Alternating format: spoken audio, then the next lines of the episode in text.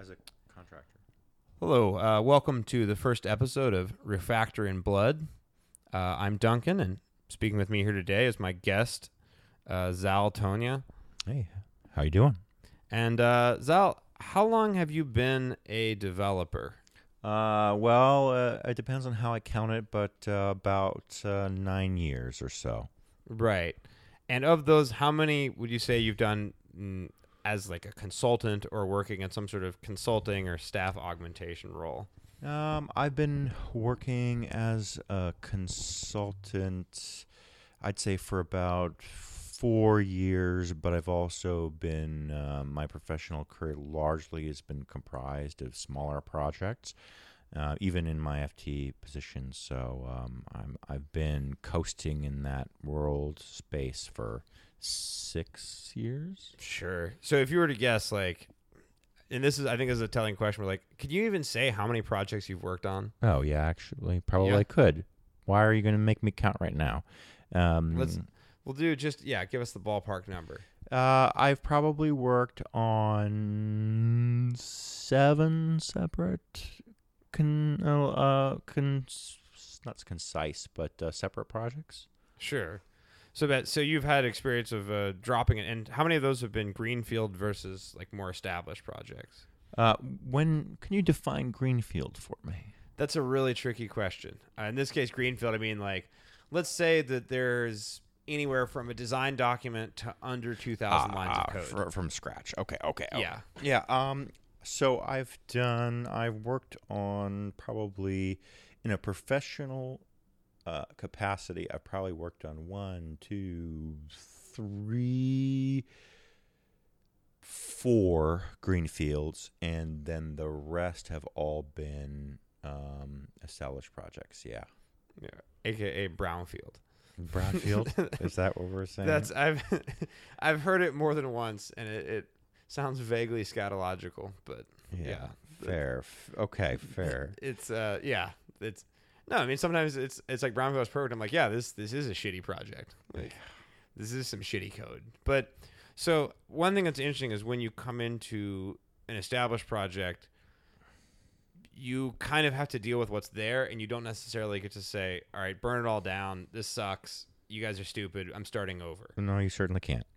like so then i guess uh leading up to the first question that we talked about right before this as we were panicked going what the hell are we going to talk about Right. jeez i don't know what we're going to talk about but i think a good a good jumping off point is what do you do as someone in like a consulting or augmentation or just we need to finish this damn project like role like the first you know one to two weeks you're in a code base how do you how do you get acquainted how do you start doing things you know when do you start making commits Of course, of course. Well, one of the things that, of course, you've got to take into consideration is that the original uh, bill of sale that you've received may not entirely be accurate. Um, you may not have been provided with an accurate uh, representation of what your task Oh wait, let's back up. You're saying that someone would ma- make material misrepresentations about the quality and features of their project Oh, before the- signing a contract? right. How right. could anyone do that to It's- another person let me and be sleep at night?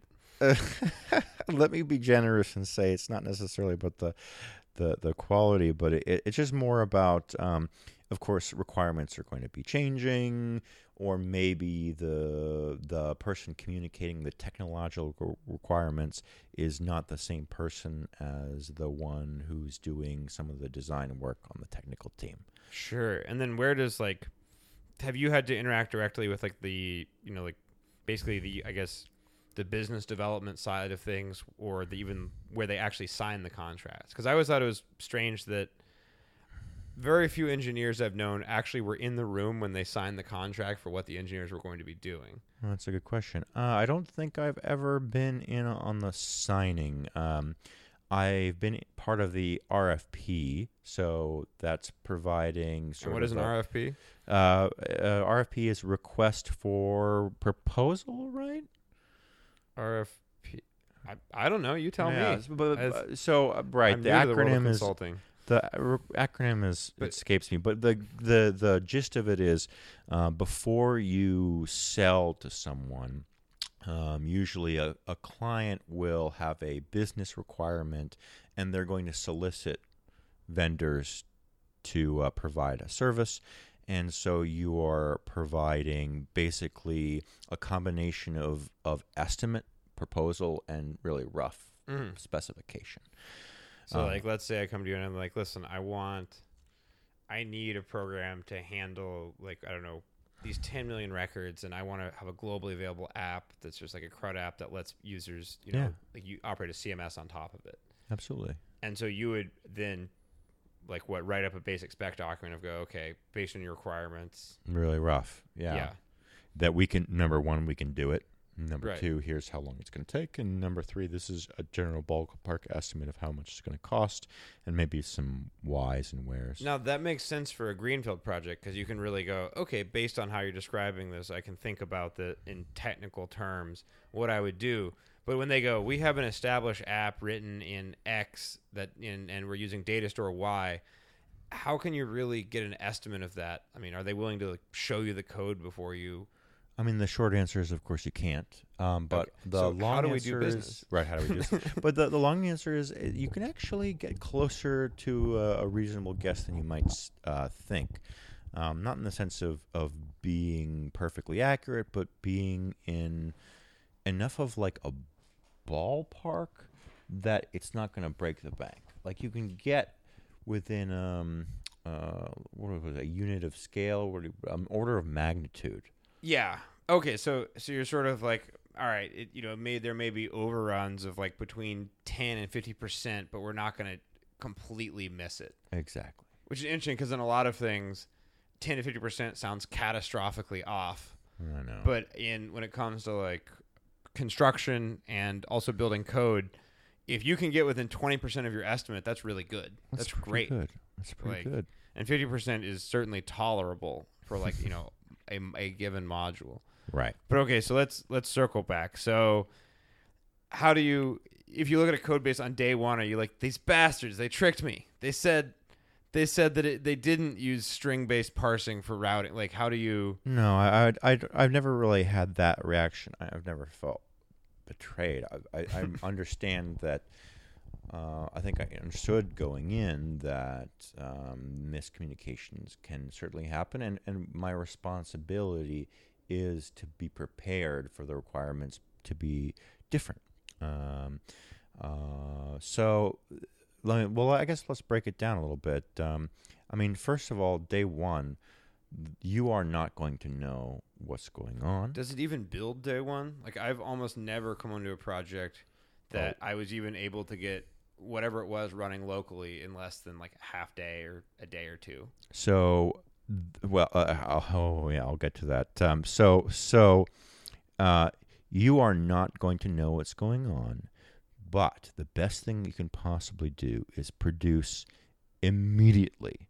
You need to produce some sort of competence right away, and one of the most valuable things you could do is very early on show them that something good can happen. And building their solution on day one if you could pull it off that's a good sign. Oh, I mean, I just literally mean like it's like okay, we want to add this feature, and you're like, okay, well, I'm getting this error like we getting this stack trace that says like you know like undefined is not a function, or oh. I'm getting a null pointer exception on day one, and they're like, oh right, right, right, that's because we you know you can't use Gradle for this, you know you have to do our bespoke package manager, and you know like- perfect. Yeah, perfect. If you can get if you can get an error in their code on day one you are in their code base. You are you Mm. are viewing their work. You are participating in their process and i mean maybe you're embarrassing their staff a little bit yeah.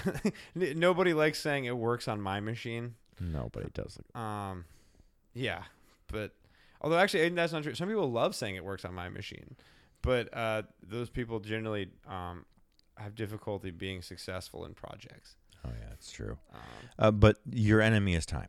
I mean, quite frankly, it's just same as anything else. First impressions are very important. You've got a limited window of time in which uh, they're going to decide how you're going to fit into their little hi- informal hierarchy. and you're going to need to show them that you're going to be a driver of of the project's velocity. Uh, and you're going to show them very quickly that you are not going to be a drag on, on what they're doing or on their internal resources. Mm. Um, There's there's a guy um, Erik Dietrich who wrote a book called Developer Hegemony, which I'm obsessed with. Uh, yeah. and he talked to like I think he had something recently that was about um, status illegibility. because like within a team and within a company he goes i'm l1 l2 but then if you bring in someone from outside like you know consultant or anything like that and it's like well he was talking about in the sense of like being able to get a principal engineering role in the sense of like career growth and getting like these like gold star like ooh this is something that we only promote from within like these but i think that there's another way of thinking about status eligibility or another like use of that which is like on day zero, you could be anybody. You could be slightly below their junior dev and you're just a pair of hands. Or you could be someone who like doesn't directly challenge their senior architect, but seems to kind of have war stories and make suggestions that imply that like you actually know more about these kinds of systems than they do based on your experience. Yep. But then do you ever is it wise to be like political and like sort of cloak yourself or on day one are you like oh so this is you, you're not doing this dependency correctly this is a common uh, mistake or like Well, obviously, again, you are going to be learning. I don't think that you're ever going to step into a scenario where you have all the answers for them on day one. I, I don't. so not that you have the answers but you know that their answer is worse than other like you're just like not not not that you're like i can solve this i know the best way but like i know that this is not correct i know that this is not the amount of time and effort that this usually takes No, no, no, no. These first two weeks, the most important thing you're going to be doing is asking questions, not giving answers. Mm, that's a good. Um, I should try that sometime. um, that's a good idea. But then, do you find the questions you ask? Is there a way to?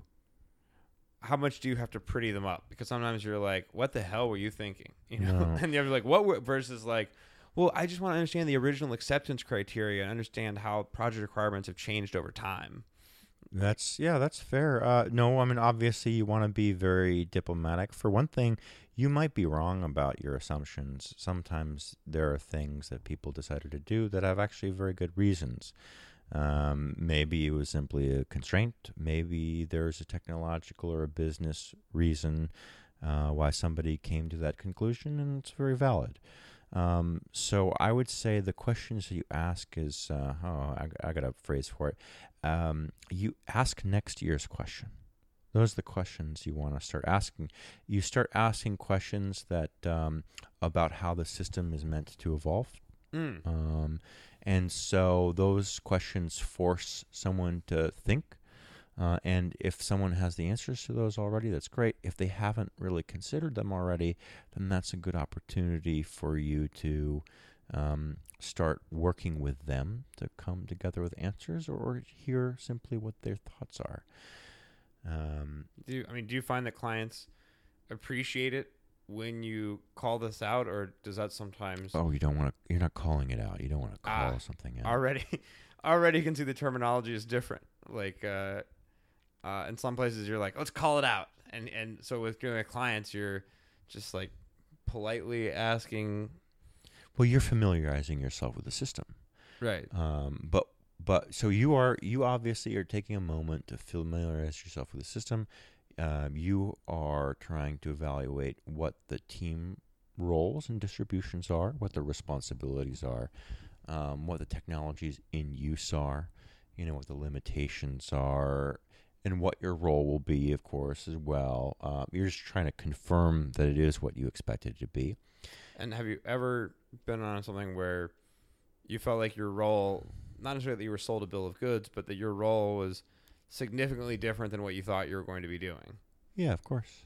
Can you tell me about like a, a concrete example? Sure, sure. Um, I Feel uh, free to anonymize it. Oh, oh, that's going to be hard to do. But um, just say Foo Corp for everything. yeah, Food Corp. Uh, so I've had a, a couple of engagements where the enthusiasm, the original enthusiasm for the scope of the project, um, was larger than the real business need, um, and which is a part of the value I provided. Um, was turning around giving them what they actually needed. Um, so uh, one position um, I was brought in as uh, as a as a developer, an application developer, and it turned out very quickly to, to be the case that they really just needed a web administrator. Not that was not a very pleasant experience, but they needed one, so I did it. You know what are you what are you gonna do? Um, they have a business need, they have a requirement. Uh, it is going to be very positive for them for the task to be complete. Make it happen. Yeah. Make it happen. So just and then is that do you have any opportunity to like adjust your billing rate based on your own happiness or unhappiness with it or, or based even not even in terms of difficulty? I've never really that that's so just as a, a point of context, uh, I am not a um, I'm not a business myself. I am not an independent consultant. Um, I largely have worked through other firms or been, whether that's an FTE through someone um, uh, as part of a larger group Right. or a partnership. I, I don't sell my own services. I think that's a key distinction. I um I remember I told multiple people I was I was working for I was basically that I was like off to be a consultant and they were like good luck you know it's really hard to drum up business and i was like oh i i meant i'm working at a consultancy Yeah, right? yeah, and it's, like it's a big. and i feel like they're two very different markets right one of them is like i'm an actor and the other is like i'm acting directing writing and you know promoting right. um yeah so our our scope is those things are sort of thankfully out of out of our domain a little bit Yeah, but Um, once somebody's signed the contract, the rate's signed in. I mean, it's locked in. right So, uh, so the answer to that question was, I mean, they paid me more than they ought to have. Right. And then how do this is a tricky thing I've found is you know, you in the long run repeat business is king. Treating customers well is how you get repeat business and repeat business is is the lifeblood of your of, of like most consultancies Yeah. because uh, it's not like uh, they do something once and then they never need anything again. Even if you do everything for them perfectly, in five years' time, they need a new system, they have new needs. You know, things have changed. So, how do you balance, I guess, telling clients mm, what you think they need to hear technically versus like what they just want to pay you to do? Like, how do you how do you tell them, gosh, this isn't exactly you know, I can do this, but there's probably a better solution than this, or or are you sure you want to do this? Not even for necessarily the whole project, but for say like they're convinced that they want this this module. No, you make the right decision easier for them. So um, let's take, for example, um, uh, well, so we're drifting a little bit off topic, but I'll, I'll, finish that thought. Um, um, so the request was for doing piecemeal, essentially, web work, and it became very apparent to me that that it was going to be approached as a, a patchwork approach, and so uh, so I I did the above and beyond or fine, and I put together um, uh, in time that they weren't using. Um, that I was, of course, on the clock. I wasn't going to, you know, throw around a whole bunch of extra time that was billable, but time that um, that was available and billing. Fine. Um, to produce a proposal uh, that would holistically address their needs. Uh, in this case, like they just needed to switch over to a fully featured CMS. Like that was just Right. what needed to happen. And but did they want you to like roll one from scratch or like build one out of existing components, or how did how did that right, that had been the process. It, they'd been I'd been essentially building one from scratch, from the ground up, piece by piece, page by page. No, It's kind of fun though, right? Like building. I mean, building a CMS. Like, do you, I mean, did you get much enjoyment out of it, or do you, were you thinking like, I'm never going to be able to fully meet their needs? They need a like a battle tested solution, on the clock. My satisfaction is not the goal. right? I mean that is that is not the goal. I need them to get what they need. but if the customer says we want you to build a CMS, and you go, okay, like is there is there So the the the is most there a quandary there, like an ethical quandary? If if they're happy with what you're doing and you're happy with what you're doing, but also you kind of suspect there's a better way and that there's actually a better solution. Well, uh, let me phrase it this way. The danger is that you come to the end of the project and you give them exactly what they asked for, and they realize it is unsatisfactory and they are upset. Right. So that's and that's more about I mean, again, the lifeblood of any consulting is like you deal with your customers ethically because one, you have a reputation and two, future business is always worth more than any single project. Uh, but you also, these are your clients. You want them to succeed. You want them to win. You want them to get what they want. A lot of these people, you work with them directly for months or, you know, extended periods of time. You get to know them. These are good folks. You want Sure. them to win. No, I mean, I mean, even more beyond than business is like you you relate to them, but like there's sort of an issue of um, there's there's always almost like a conflict of interest between different different parties. Like in their Oh, case, it's yeah, like that's true. you know their stakeholders would like it to be done in a month Yep, yep. to a spec that they can hot swap out at any time and somehow you just sort of instantly go for it you know whereas you as a developer you want it to be you want to make sure that they're happy with the final result but Sure. also like even even if what it seems like they'd be happy with would be a bunch of like monkey patch just like you know a bunch of crappy spaghetti code And Then you give like- them spaghetti code. I mean, like if what you're proposing to do, um, or you're hoping to do the the quote unquote right way, um, you know, a fully extensible solution, or um, in this case, the CM whatever CMS. If it if it's not feasible to provide, then the answer is you don't. And part of your responsibility is, of course, being able to make estimations to make that determination.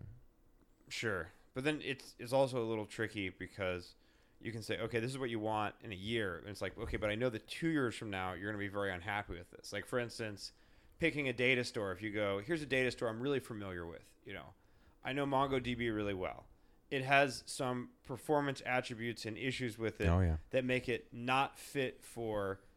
Uh, it's it fits fine for now, but if you continue to grow in two years' time, you're going to have some real pain with this. And part of your billing for is that advice, and so you would provide that as part of a very clearly written and communicated whether it's a proposal or a document you get it in writing you make it clear what your recommendation is you put it in the hands of the the individuals making business decisions and it's up to them to decide So you feel like you give them the trade offs, and then they can evaluate the trade offs for themselves. If they go, we might not even be here in two years. Let's let's do it, you know, this way that will give us an advantage now. right Or they say, okay, we understand the trade offs. don't overload them with a bunch of technical, you know, information. Don't they don't need to know that, you know, oh, the performance.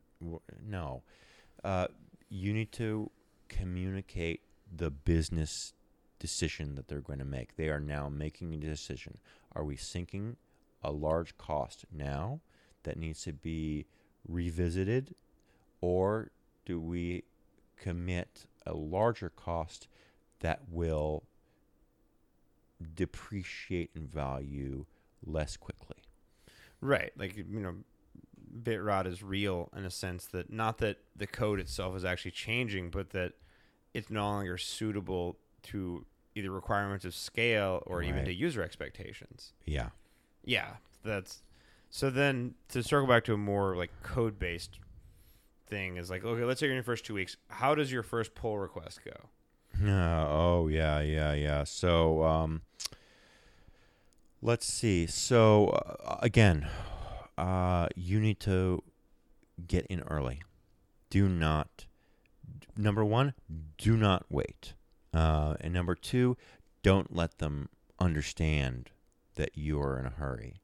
You, please, please, please, exude an aura of total calm and ease hide your panic. You you haven't seen their code before.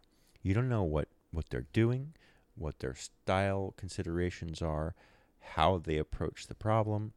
You need to get in there. The moment somebody turns their head, you know, to, you know, from the new hire or, or you know, in whatever uh, the process is getting you into their system, the moment they turn your head, you go straight to their code base. You start reading. You start reading and you find the lowest hanging fruit and you get in there and you commit. You put your name in their code. Sure. So you get there because you want to show that. I now is that just as sort of a show of faith, or because you know, not to go too far afield, but also we can. Um, like, there's something odd about hiring where it's like fully half of people who submit resumes flunk, you know, like the FizzBuzz phone screen. The reason Yeah, that everyone complains about the FizzBuzz phone screen is because from our perspective, it's insulting. But Mhm. from a lot of people's perspective, they're like, "Look, I'm hiring, and half these people cannot code their way out of a out of a paper bag." yeah, so, true. is there? Do you find there's almost like a fear of like inexpertise or even fraudulence, or is it more? Do you usually feel like they feel pretty good about you, but you want to show them that you are are working are working fast and are working hard, and you're not saying, "Oh, I'll need three months before I'm comfortable enough to make you know major changes." I mean, I don't think you fear that um, qualification is, is something that they're going to be worried about, but it's just a better idea to demonstrate uh, reliability and competence early. But the corollary to that is that one of the things you're going to be doing is making estimations, estimations about how long times uh, tasks are going to take, uh, estimations about how long the project is going to take, and you can't make valid estimations until you know what's going on. Putting your hands on the code early is one of the best ways that you can start making informed decisions. Right. So you can because that can have a big, big impact on your planning. Is if you go, Yep. oh, well, I assume you're using a totally standard routing solution, you know, for example, or something. So Yep. it'll be no problem to just like patch it in. I know how to do that. And then you look at them and they have this weird hand rolled thing, or they're using some like very old library, and you go, Mm-hmm. you don't want to say my estimate was wrong because you suck. Right. No, you want to no. just you would much rather give them a closer a- estimate up front. Yeah, yeah. Yeah. So then now have you ever in your first pull request, you know, let's say let's say beyond, you know, the one liner bug fix, you know, or like fix a type, you know, like like something that's The substantive too one-liner large. bug fixes your friend. Yeah, that, no, that's on. no, those are a great first commit, right? Is the minor bug fix. But I mean, a, you can't get a lot of um, pull request feedback from like, okay, change this, you know, change this value to another value or something, or like, or like, you know, Sure. catch this error.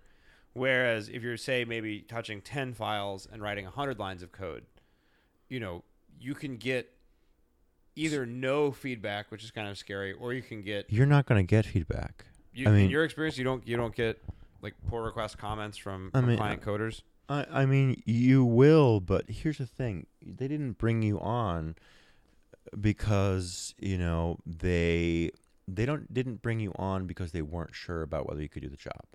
They expect you to bring the expertise to the table. They expect that they're going to be trusting you, and furthermore, you one of the reasons they bring people in is because you aren't a part of their normal decision making structure, their normal approval structure. Some of the things that you're going to get away with is is circumventing approval processes. Um, not not not quality processes. Those are those you're definitely doing that, but you are. How can I? No, I. I I know what you mean. Where they're almost delegating more decisions to you. If you say we're going to bring in this library, exactly. they go okay. They go you're the consultant. You say, you know not even like you're, but they go okay. Whereas maybe if they want to bring in a library in a project, they have a more you know like they have more of a process of going like, hey, is it a safe license? You know, and so it goes like, Mm, I think you still have to do that. oh, I mean, sure, but I mean like. If, if I want to bring something and they go, hey, is it MIT license? And we're like GPL V2, or I'm like, yeah. They're like, okay, cool. Yeah, yeah. You know, and like th- there's no further questions. Hmm. right? It just and they're saying like, okay, this is a judgment call you're making, and we're going with you. Um, although sometimes something I've experienced both inside and outside of like just in regular enterprise, not as a consultant, Hmm. is like a rubber stamp code review process. Yeah, Um, those don't feel good. And have you ever had to almost tighten that up because like there's something very concerning about like it's like nice to get your pull request back with no comments and approved and you get to merge it in and it works. But then you start noticing that this is happening not just to you because you're a great coder or because you understand their project but it's happening to everyone right? Yeah. and then you see you go and you look at a pull request and you see mistakes in there and you go oh this seems bad or this is questionable. I don't know about this pattern. But you're like merged in four hours ago. You're like uh-oh But, right, I mean, the answer is you've got to be the guy doing more of the pull requests, or you got to be the person doing more of the pull requests yourself. You've got to be uh, supportive, constructive, and positive in the way, and, and aggressive in the way that you're contributing. So, I mean, you've got to step in there and start helping. Yeah. Yeah, you've got to. If they're you're not receiving the feedback that you need, you need to provide the feedback they need. So this this is kind of interesting because it's I think important to like drill down into is that it's not a necessarily a symmetrical relationship. It's not like you're joining the team as one of the team members. No, you're not. So in this case, part of your role is not only to not necessarily expect great feedback from them on your pull requests, but also to you you start doing more of the pull request feedback yourself. You start you know, Yeah. if you see problems with the code base, So remember, you're shaping it. remember one of the reasons why you have sort of support structures internally in a company is they're investing in your development as an employee. They're investing in your skill set and your growth as an engineer, as an employee, because the company is going to see a return on you getting stronger as an employee. As a consultant, when you leave, you're gone they are not invested in your long term growth. It is not in their best interest to spend a bunch of time developing you. You've got to, that is your time. That is your growth. That's your investment. Uh, contributing to the growth of their employees is valuable uh, input and valuable service that you provide. Hmm. Yeah. So that mm, it's interesting because I I'm sympathetic to that viewpoint, but I kind of almost see it as like okay, you know, we're the consultant team and you're the client team, but when it comes to code review, you know, everybody take off your assorted badges and uniforms and just like if you see something good, you know, you say, "Wow, I really like this pattern," or if you see a problem, you go, "Ooh, I'm a little concerned about this pattern because of X." But then, on the Mm. other hand, as a consultant, you are in a different structure. So maybe it, it's true that you're more you're more on the end of it's your job to play goal. There's not an equality of responsibility. Uh, It's but- your job to play goal line defense because but- they hired you. Right, right. But but we the question um, was about whether you'd seen. Um, I think the question was about where I'd seen scenarios in which you didn't receive feedback. I've also seen them where you do, um, uh, where the teams uh, independently were better about doing the reviews. I mean that also happens. Uh, my point being is that you can't expect it uh, there are very healthy dynamics. Um, depend. It totally depends on what the team's like, who Sure. you're working with, um, and if you encourage healthy behaviors over time, and you can demonstrate that they're valuable, people will of course respond positively, and they'll give you better, you know, But but even so, there's there's an asymmetry there, like that you you retain you remain aware of, like that you are not a member of the organization. They're Right. not they're not investing in your growth. That- that has to be a and- consideration. you're investing in growing them and, Right. and developing their competency. Yeah, that's the consideration that you need to make is the relationship is not symmetrical. Although it may take the form of a symmetrical relationship, and that's a wonderful experience, uh, your responsibility is not symmetrical. Yeah. Right. That's that's a really I think that's an interesting perspective uh, on it that I think is mm, probably more correct than just saying, okay, it doesn't matter if we're consultants or if we're the client team. We're all in this together. I mean, maybe in, in some areas it is, but in other areas, it's you have a greater responsibility because, you know, why are you here? That is right? the atmosphere you want to cultivate. That's definitely the end goal. So, so there's a kind of camaraderie, but you still feel an additional layer of responsibility Oh, in yeah. that, in that solidarity. Yeah, absolutely. Hmm. Yeah, that that makes sense. Uh, have you have you ever worked on a team where you weren't able to cultivate this, or where you felt there was antagonism? Like, for instance, uh, something that's fairly common in consultant lore is like the team lead who feels like they're in some way they've been cast aside or they're like insulted because they don't feel like they need a consultant or they feel like you're criticizing they feel like the process of bringing in outsiders is implicitly a criticism of them have you Mm. experienced that Uh, huh. I don't. I don't think no, I've which is right. awesome Uh, no, I, I mean, I, I've I've seen toes stubbed or stepped on, but not to that extent. No, I, I don't think anyone felt. I've never experienced anyone who felt threatened. No. Mm. I mean, that's again. I mean, some of it is this is the uh, this is sort of the consulting lore Yeah, of like yeah. this is something that you are concerned about happening because as it's like as as an outsider, you always want to come in and say, I'm only going to add positive things to the process because I'm a lot more, uh, I guess, removable Yeah, oh yeah, yeah. You're um, in the sense that if there's someone who's having problems, but they're they're a little bit troubled, but they've been there for years and they're sort of, you know, net positive gain, then it's like it's easier for them to have some rough edges or even have some Mhm. areas where they need to actually be retrained. Absolutely. Uh, yeah. So then, uh, originally we wanted to talk about way, way, way back when I think as long ago as yesterday. As long ago as it goes It's just a, an epoch ago, uh, several brunches ago. mm-hmm. That's Uh, right. Well, two. But uh, what we wanted to talk about was how important it is to match the code style versus elevating it, right? Right, right. And how do you balance making the team feel comfortable with your changes and the style versus you feeling comfortable with your changes, like you feeling like, okay, I'm not just adding crap to a crap pile, right? Like course. I'm I'm following best practices. I'm doing things which are not brittle. I'm doing things which are, you know, extensible. Um, but at the same time, not coming in and saying, "Hey, everybody, I just got here. Let's do everything completely differently, aka my way." Yeah. right? But then, but sometimes you got to go.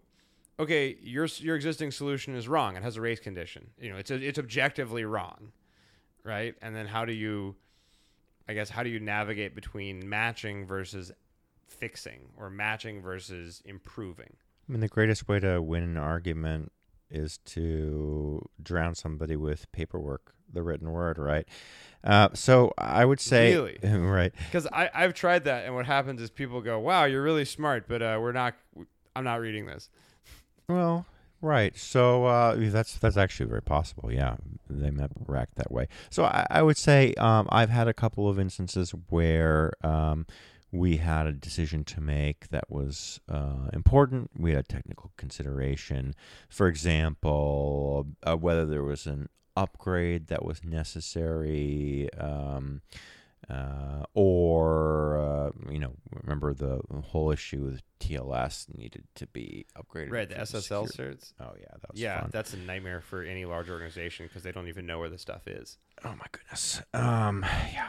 Uh, uh, to simply implementing more recent language features. Um, you know. Uh, Listen, Java six was good enough for my grandfather. It's good enough Oh my goodness.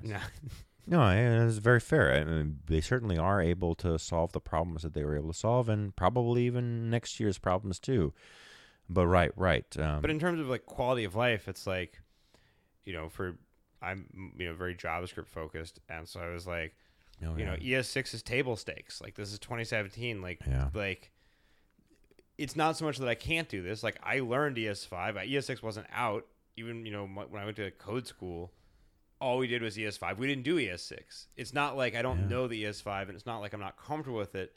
But I can see ways in which it's less convenient, and it's hard for me to justify this like drop in velocity and expressiveness. So the answer is that um, on that particular proposal for implementing more of the, um, I think we were, what was it? Was it the 2015 specification? Sure, Um, I don't know. Yeah. I'll, I'll agree to any number that sounds re- like sounds like within the realm of time in which I was reading Hacker News. Sure, sure, sure. Oh, oh, well. Anyway, yes, yes, seven, right? Anyway, um, so uh, so part of that was prepare ahead of time. Um, so I put together a presentation. Um, Is that in PowerPoint? oh God, uh, there was a PowerPoint, of course. Wow. Yeah, I mean, well, No, I mean there's it's still a val- it, it works. um, uh, an example project um, that showed sort of the features implemented in various states that we could quickly display what was possible. And I scheduled a time for approval with the appropriate senior principal engineers. The goal was not to teach them how to do everything. The goal was to show them that there was going to be value in terms, in this case, in terms of project velocity. The goal was to show them that I could speed up their team. Right, and that's that's so key to balance. Um, basically, I think of it as like investment versus consumption, Right. right? Where it's like you explain to somebody like, okay, yes, we can just eat these seeds, or we can plant them, and then we can have a lot more. You know, then it's like we can grow a lot more. And if you can't convince them that's true, then maybe you shouldn't be making the change. You know, I mean, so you've got to make sure that you're communicating your point very effectively. Go through the appropriate channels. Uh, you know, I didn't schedule an informal discussion. I literally went to somebody and said, "Hey, let's schedule some time with a team to go through this proposal." We went through more formal structured channels. So, did you bring it up at all before, or would you just see this and go, okay, I know how to do this, or I know how to pitch this, and then do your pitch, or was there? Did it start with like I mean, it started with comments? Does it start informal, or does it go formal almost immediately? Oh yeah, yeah. It starts informal, and you know, you you sort of see a programmer argument brewing, and you just you don't want to. That's not how you want to resolve but the conversation. You, don't. You don't indulge it informally. You don't No, go. Well, let me explain to you why this sucks. You can't afford to. No. I mean, you can't engage with that. Um, partially because it's unproductive, and secondarily because it just. I mean, that's not what you're there to do. Um, yeah. So you, I mean, again, your your goal is to provide them with informed decisions, uh, and your job is to give them right, provide for them an opportunity to have the time they need to focus on the things they need to focus on. Sure. But now let's let's take it back to what do you do if just some of the established code is just just real crappy, just real low quality? Do you do you refactor? Or in, in some cases, in some cases, it's not even like the code is bad. It's just old and hard to work No. with and can be superseded. Do you No, you absolutely don't refactor their code. No. you don't? Hmm. No, if there's not a if there's not a direct value, no. So you don't you don't so as like an ownership model because this this is an odd transition from like enterprise where it's almost like okay this is my garden and I need to weed my garden because I'm going to be on call for my garden if it has a high severity issue Sure. due to like crappy legacy code. Well, here's but I the guess thing. as a consultant is that- different. Is that legacy code actually a threat to their business operations? If it is, then absolutely you're going to be addressing it. Uh, but if it's But at the right time, not just when you first are annoyed by it. Oh yeah, yeah, absolutely. You're right. You're going to make an evaluation. You see a if you see a real problem, obviously you're going to you're going to go ahead and you're going to alert uh, the appropriate parties. You're going to alert the stakeholders uh, and whatever the, your escalation uh, But- policies. But you really avoid the temptation of of I guess almost like overfitting ownership of like saying, okay, I want this code to look more like the code that I would write. I'm. Why would you do that? I mean, um, well, I mean, in in one case, like I can give a real example where it's like, if the old code is like a ball of spaghetti, and each uh, there was a system I worked on where each new minor feature took about as much time as I would have guessed it would have taken to re to rewrite the entire system from scratch, including handling edge cases, including passing existing integration tests. And after about the mhm. third feature, I went, it it doesn't take two weeks of intensive effort to like grab a value from a text node and then submit, you know, like and then submit it and then have it go to a new page with a query string. Like there's something wrong with the system. but you're talking the about. velocity is so low. I mean, but you again, you're talking about a scenario in which uh, your your uh, your output is negatively impacted, or the team's output is negatively impacted measurably But by a tech debt. So is it because I whenever I think about tech debt, I always think about like, mm, or even just sort of old code or code written in kind of questionable patterns. I think well, it's always a measurable velocity. Just the fact that Uh, I have to read this uh, crazy code over and over again, and Do you know how you do that? Um, it- a lot of companies, of course, not all of them do, a, but many companies do a great job of doing task estimations. So whether you've got a whether you've got a, task board or or a sprint planning board, Kanban board, whatever, um, you'll estimate the um, you'll do rough estimations for task uh, costs in terms of hours, man hours, um, sort of, uh, programmer hours. Um, and what you should do is you should see a systemic problem with tasks exceeding estimated development times. And that will be your measure for when the refactoring so for you, is that's that's the like the the dead fish, te- or it's like like the when the code smell becomes a problem is Yeah. when you're you're giving out these estimates and you're not hitting them. yeah. But so from the perspective of a client, even if you and there's always this like programmer arrogance where it's like you know anytime someone mentions like a company they're like what? I I could do that company's that product company's product in a weekend. And it's like well no obviously you couldn't. You know you No. you could do a approximation of it. You know you could do 70% of what they do but it turns out all the value is locked in that last 30% you know or all I the value is locked in getting it right. So if, so here's the thing, like if you're right, then the velocity will increase.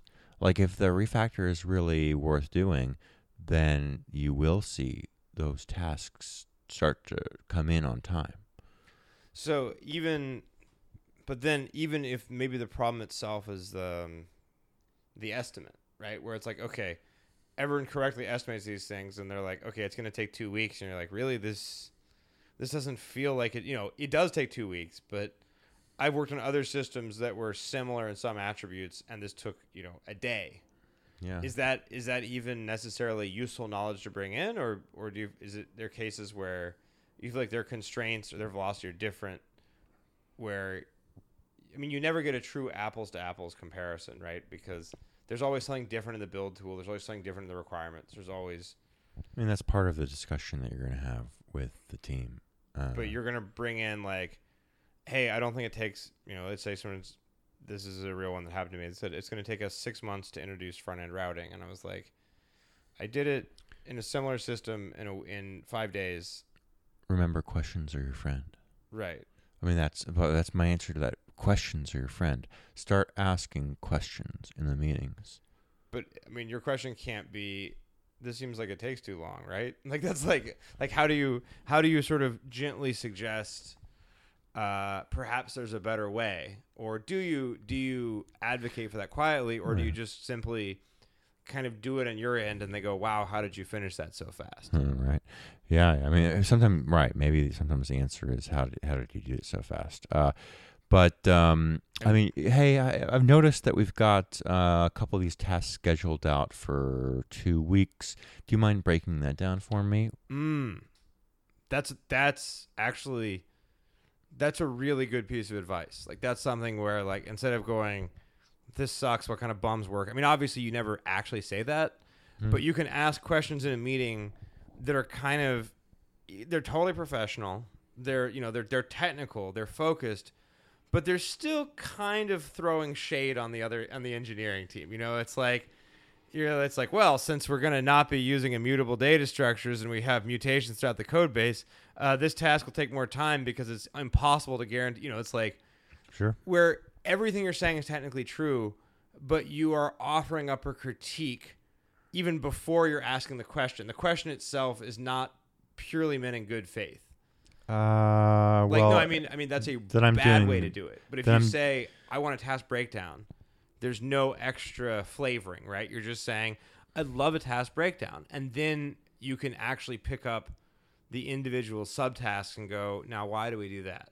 Now Yeah. why do we do that? Now why? And without having to say, well, I know it's because you're grossly incompetent, but you know, oh yeah. I mean, you, you obviously you never do that. But what's interesting in Well, uh, yeah, there are Well, some rare occasions where you might actually do that. because I was going to say, like in enterprise and in startups, you do do that sometimes. Sometimes Yeah. you uh, you have an honest to goodness like design fight, and like it's ugly. Like documents get written, documents get critiqued, voices get raised. you know, egos get involved. The the person who implemented the original system gets, in some cases, frankly, like they get their feelings hurt. In some cases, they get permanently embittered Yeah. and you obviously you want to avoid that but at the same time you're like okay we have to do this but as a consultant i've never at least i haven't run into that yet but where's a case where you're like this is going to be bruising like i'm not i'm i can't in good faith do my job without stepping on someone's toes and without hurting someone's feelings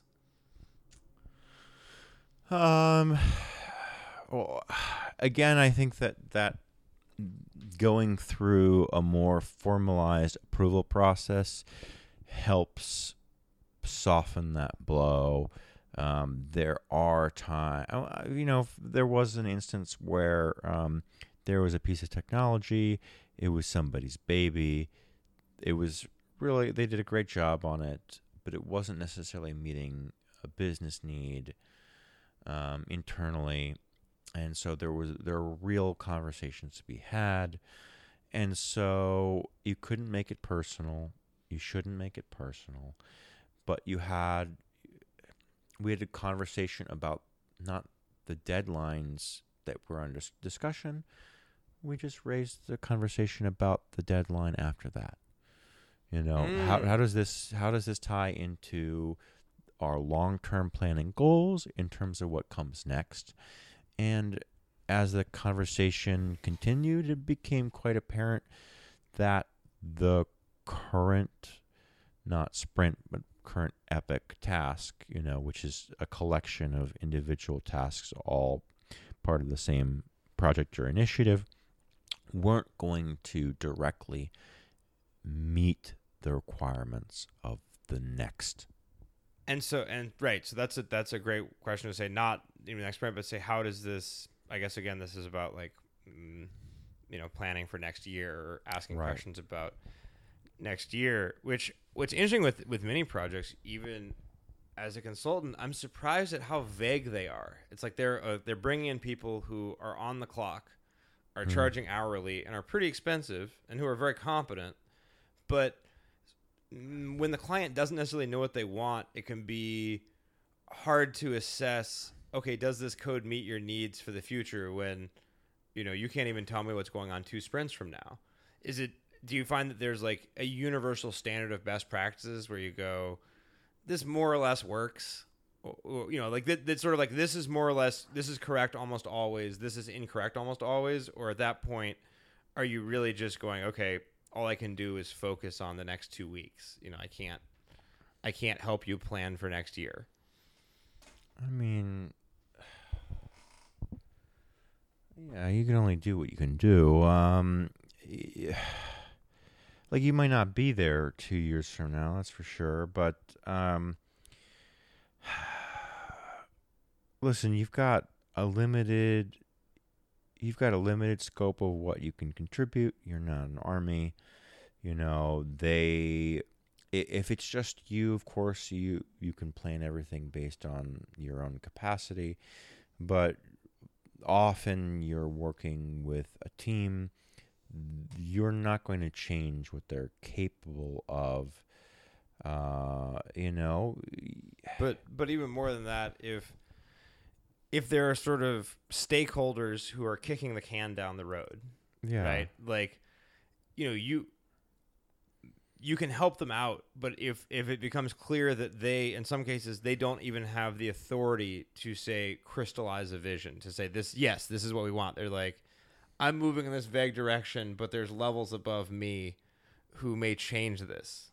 I mean, like in the worst possible scenario where, like, this is, I mean, like, you're kind of hinting at a, a really dysfunctional scenario. I mean, if it's really That's bad, to me. That's funny because I've rarely encountered. You know, I'm like, wow, this is really great. We've got acceptance criteria. Wow, like I'm, and and not that it's dysfunctional, but it's more. Mm, I, I can see I can see how you could characterize it as dysfunctional, but in some cases it's simply open ended, and they're doing this exploration, and maybe even the entire project is speculative. oh, I, s- oh, I see what you mean. It- well, I mean, help them solidify it. I mean, like, if if they don't have if they don't have a path forward, then like help them write that path. If there's they don't have a proposal ready, help them write the proposal. If it requires writing documentation or documents, uh, well, actually, check your contract first. that's that's that's another uh, key point of wisdom here. Um, check your contract first, check your contract Um, first. because right, you you obviously want to be helpful and pitch in. That's what you're being paid to do. But at the same time, uh, if what they're asking for vastly exceeds the scope of your of you know the work you're contracted Yeah, for, you gotta stop. then I, what what I found I've had experience with is um I'll add features that I think are a good idea or I think will be Mhm. useful or even, or even just I'm going to make this more robust because I believe this will be extended in the future. you better have been said. billing that. What? Well, you better have been billing that. Yeah, uh well no, this is when I was I was uh salaried in enterprise. Okay. So, you know, it's it's like moving money from one pocket to the other. sure, sure. but but what I found is that I got my heart broken a couple of times because I'd write this feature. I think it was really cool, and they were like, "Okay, where did you get the acceptance criteria for this?" I'm like, "I just I thought it was a cool thing to do." And I'm like, okay, who told you that we needed this? I'm like, nobody, but I think based on my experience, I think you will. I think you'll you'll be glad to have this later. And they're like, okay, well, it's not on the sprint. I'm like, yeah, it's just this cool thing that I made. And like, I've never gotten, I've gotten, I've probably gotten better reactions than I deserved sometimes. like, and sometimes people were like, wow, this is really cool. Like they were, they were excited about it. They're like, oh, that's like your, you know, um, I wasn't at Google, but I was in an org that was doing something like Google's 20% time. So they're like, oh, okay, that's your 20% time project Good. All of this. In some cases, they even said, you know, I had a particularly um, a really good manager who even said, you know, people are going to say this isn't important and that we should focus on you know the widget and fixing this backlog, but like I think it is important, so I'm going to cover for you. Good. You know, I'm going to give, but at the same time, I never really got the level of buy-in or adoption that I wanted because I went beyond the scope of my role. I went vastly beyond the scope of my role, and I didn't try to build consensus or get sign-offs from it. I just did it and thought that people would love it once it was done. I mean, sometimes they- that makes you into a hero, though. Yeah, but but they didn't. And so I think for a consultant that like as, you know as a salaried employee in enterprise is like that's cute. That's cute and it's like, "Oh, you know, you you don't know how it works." But I guess as a consultant that's death because it's like you know, it's like if someone comes in and says, "Hey, I want you to fix my engine." You go, "I didn't fix your engine, but I painted your car red and I gave it, you know, flames on the side." Yeah, and sometimes you can get your so like something something that um, uh, is true of a lot of of these projects you're going to work on is uh, your the person you're working uh, for. You've got like a a, a champion, uh, and what I mean by that is is you have a stakeholder at the company who manages your project. Who it's their butt on the line essentially, right? So the project is either owned, operated, or or accountable to them, uh, and its success will you know determine their success. Um, and if you get off budget, if you head in a direction uh, that's unexpected or not approved, you might be endangering, not endangering, but you might be. I mean, in some cases, literally in danger. It's like this is PMs get PMs come and go a lot more than devs because devs Yeah. can always be recycled. Yeah, yeah, yeah. You you really could be putting somebody in a bad spot. Uh, get things approved. I mean, really, just document what you want to do. Um, put it forward to be approved. Go through the correct channels. Yeah. But, but in terms of finding a, a champion, is it have you ever been able to find someone who does have sign off power and you show them what you're doing and they're able to give you more latitude Yeah. because they like what you're doing and so now even though it really is just you coming up with an idea in the shower, they're the ones who sign it off Yeah, and say, "Yes, this is officially part of our thing now." of course. Yeah. So that's so and are, once what are- I was wrong. Uh, Yeah. Once I was wrong. so ha- what happened then? Oh, I, I think the contract terminated at the so there was a an option to continue. So we had a we had a feature we designed we we rolled out. Um, there was a budget uh, for mm, several months. I think it was like a, a four month block of of contract for pretty much full time for one person. Um, and uh, I put together a proposal I thought was appropriate for the project. I thought it was a necessary feature, and it wasn't the highest priority for their. Well, I mean, it was determined probably not to be the highest priority for the project, and as a result, they felt they didn't need to continue for another leg. Uh, Mm. um, I mean, I don't know exactly. I obviously And that not part of company that. was Enron. Oh, no, sure, no, sure. no. It, it no. I mean, in some cases, yeah, it may just be your perspective and theirs are not. They're not aligned, and maybe even years down the road, they realize, okay, actually, we do need that now. Yeah. Um, but it's just you know, wrong place, wrong time. I mean, security roles and authorization always belong in your software. Oh my goodness. No, no. Here's what you do. You just this is this is a very common belief about u- user experience about UX, and it's also a very Yeah. common belief about like auth and roles, and also about authorization and authentication. Is that Yeah. we build whatever we want, and then you come in and you sprinkle your magic dust, your magic uh, authorization roles dust at the end, or you sprinkle in your magic UX dust, but it won't impact you know anything else. It won't impact the fundamental design of the system Oh, of course. it won't you know user input is for is for figuring out what color a button should be it's not for figuring out that this actually this app should actually be completely different you know Oh there's goodness. there's something dangerous about like doing things in i guess the wrong order but also like yeah how do you push for we were we were joking about this the other day is contrived user acceptance stories where it's like Mm. or, or not user acceptance contrived like user stories where he says as a user i want and it's like as a user i want to have um, federated and composable authorization roles because it's not possible to manage these IAM roles uh, manually and I it's mean, like yeah. well actually no users ever asked for that Well, uh, the the No- answer no- to that is think of a way to transform that into ghost stories for them, so that it the value of it comes apparent. So so talk about these what do you mean by ghost story? sure, stories you're gonna. So let's talk about those those security rules. Uh, so user story is in in no possible scenario.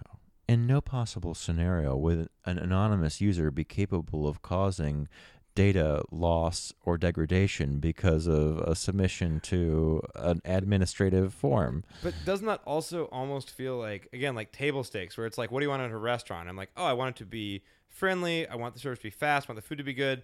I don't want a knife wielding maniac to stab me in the face." Sure. You know, and it's like, "All right, you don't need to put as a bullet point fast, friendly, convenient. No one will stab you in the face." It's well, like you could say safe or secure, right? yeah, it's like it's like I I don't I don't expect to be stabbed when I go to a restaurant.